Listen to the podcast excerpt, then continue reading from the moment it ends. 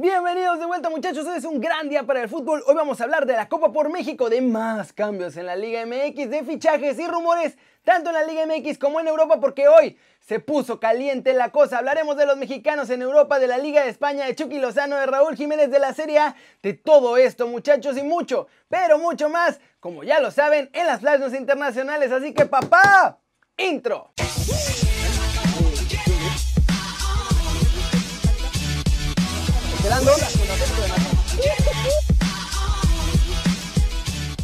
Arranquemos hablando de la Copa por México porque ya tenemos lista la gran final luego de que el clásico de clásicos, la verdad se puso buenísimo. Y es que en CEU por fin vimos un partidazo lleno de goles y emociones. En la segunda semifinal, Chivas logró hacerse con el boleto para la final tras vencer al América 4 a 3. El primer gol del partido llegó apenas a los 22 segundos, muchachos, cuando Alexis Vega filtró un balón para José Juan Macías. JJ hizo el gol más rápido en clásicos de toda la historia ya. Al 32 otra vez se combinaron Vega y JJ, pero ahora fue Alexis el que puso el 2 a 0 con un gran disparo. Tres minutos después, Viñas hizo el 2 a 1.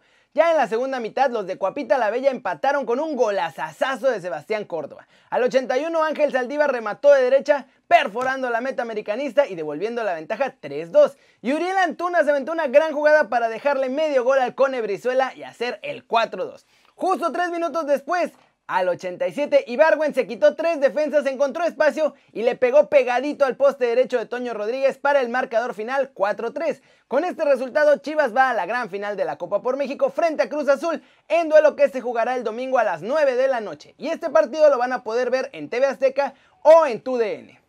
Hombre, ¿cómo la ven? Y muchos americanistas empezaron a pedir el fuera piojo por haber perdido esta copa que es de preparación, muchachos. ¿Ustedes creen que se tiene que ir? O quizá están exagerando porque pues todavía es pretemporada.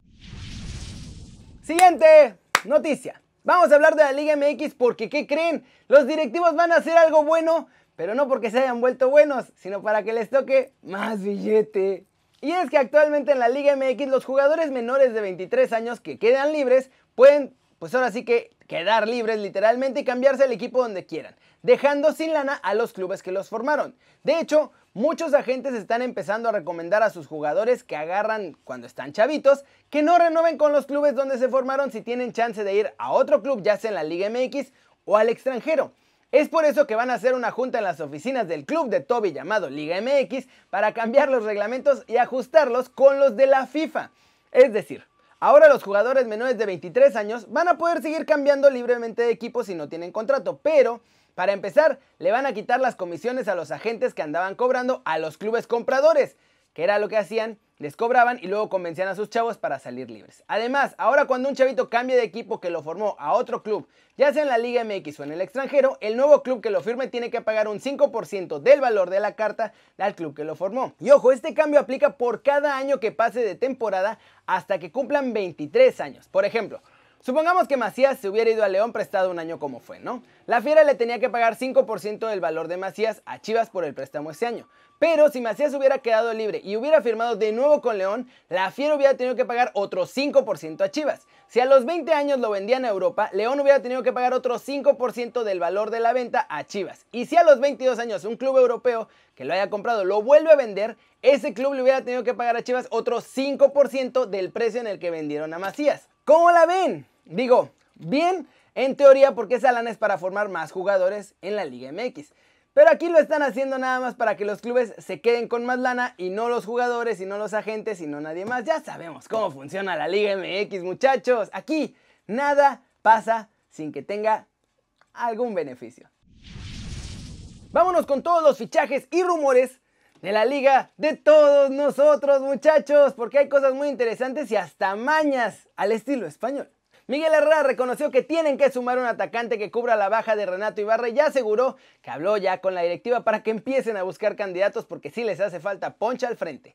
Jonathan Suárez y Gerardo Moreno, mediocampista y defensa respectivamente, son dos nuevos fichajes de Puma que tienen disfrazados de jugadores del filial. O sea, les dieron contrato de equipo de la Liga Expansión, les van a pagar como tal, pero los van a usar en el primer equipo. En más de los Pumas ya decidieron que tienen que vender al paraguayo de 27 años Carlos González porque no hay lana. Ya se le ofrecieron hasta cuatro clubes y con ese lana que saquen de su venta van a pagar los sueldos de la apertura 2020. Tigres confirmó este viernes la venta de Timothy Kolosierczak, quien llegó al conjunto felino en el Apertura 2017. Ahora jugará en el San Etienne.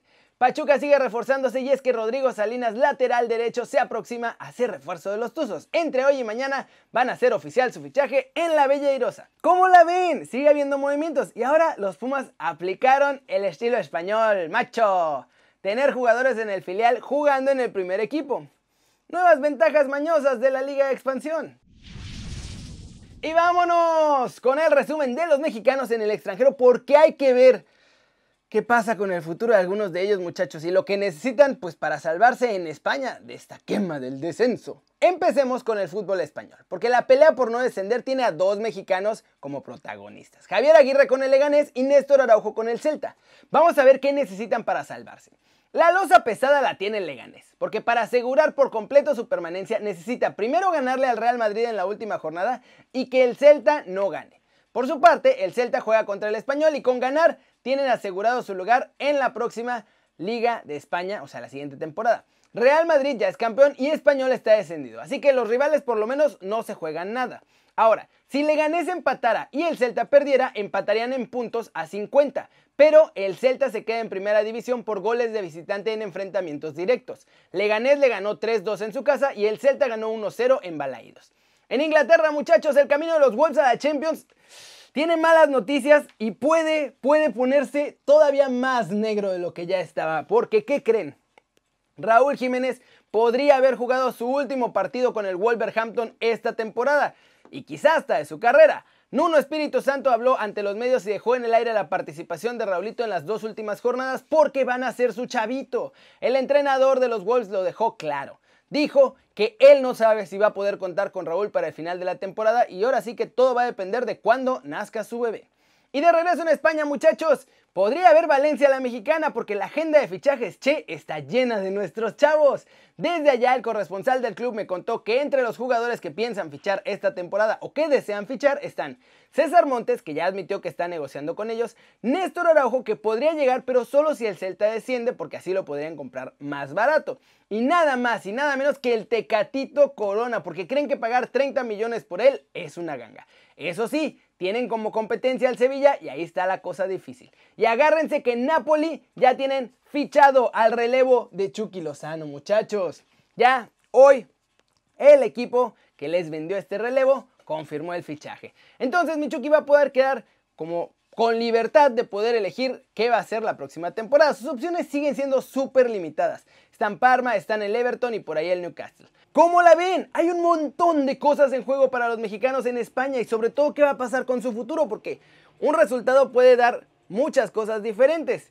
Y lo de Raúl, muchachos, ¿creen que vimos ya su último partido con los Wolves? Está duro eso, ¿eh?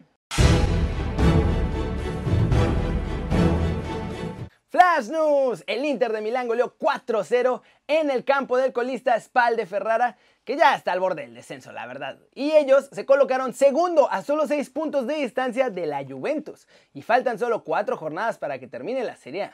El alemán Andrés Schürrle duró como jugador libre un día, muchachos. Hoy anunció su retiro a los 29 años después de comunicar el fin de su contrato con el Borussia Dortmund. El Leeds es de primera división, muchachos, es de la Premier League. Bielsa logró ascender a un histórico que llevaba fuera de la máxima categoría 16 años. Hoy con la derrota del West Brom ante el Huddersfield, ascendieron de forma matemática a Leeds, que es líder con 87 puntos y no jugaban ahí desde el 2004. Recordemos además que el año pasado no ascendieron porque para Bielsa fue más importante el fair play que ganar un partido injustamente. Barcelona entra en crisis absoluta, muchachos. Hoy hubo junta con Quique Setién y decidieron que se iba a dirigir el último partido de la liga, pero están buscando entrenador que dirija al cuadro culé en la Champions en agosto. ¡Vámonos! Y vamos a terminar el video con el humito porque además el Barcelona también es protagonista y nos sorprendió a todos lo que pasó esta mañana. El fichaje de Thiago Alcántara del Bayern al Liverpool está casi hecho. Muchachos, en Inglaterra aseguran que Klopp ya dio el visto bueno y en unos días se va a hacer oficial su llegada a los Reds. Tras ganar su título 34, el presidente del Real Madrid, Florentino Pérez, descartó que van a fichar a Kylian Mbappé. Dijo que no hay lana, hay crisis y van a tener que ahorrar, así que el francés no llega al Santiago Bernabéu. Paul Pogba está muy cerca de renovar su contrato con el club inglés. Después de que la temporada pasada estaba con ganas de irse y de fichar con el Real Madrid, ahora decidió que quiere hacer historia con los Red Devils.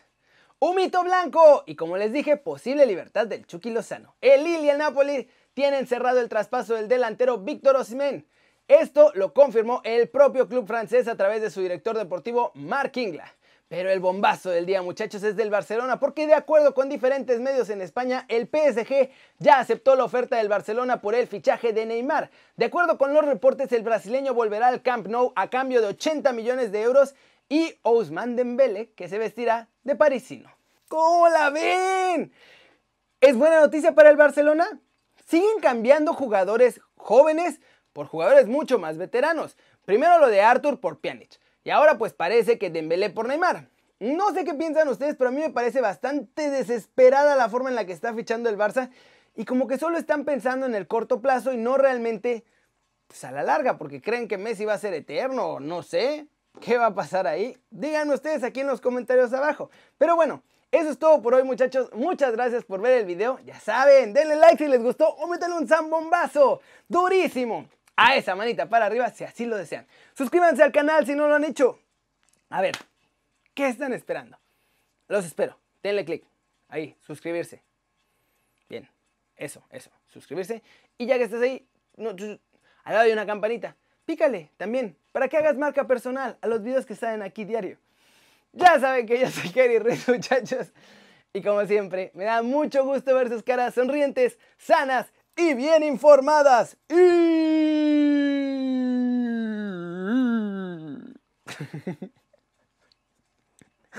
Aquí nos vemos mañana muchachos desde la redacción que ya no me aguanto la risa. ¡Chao!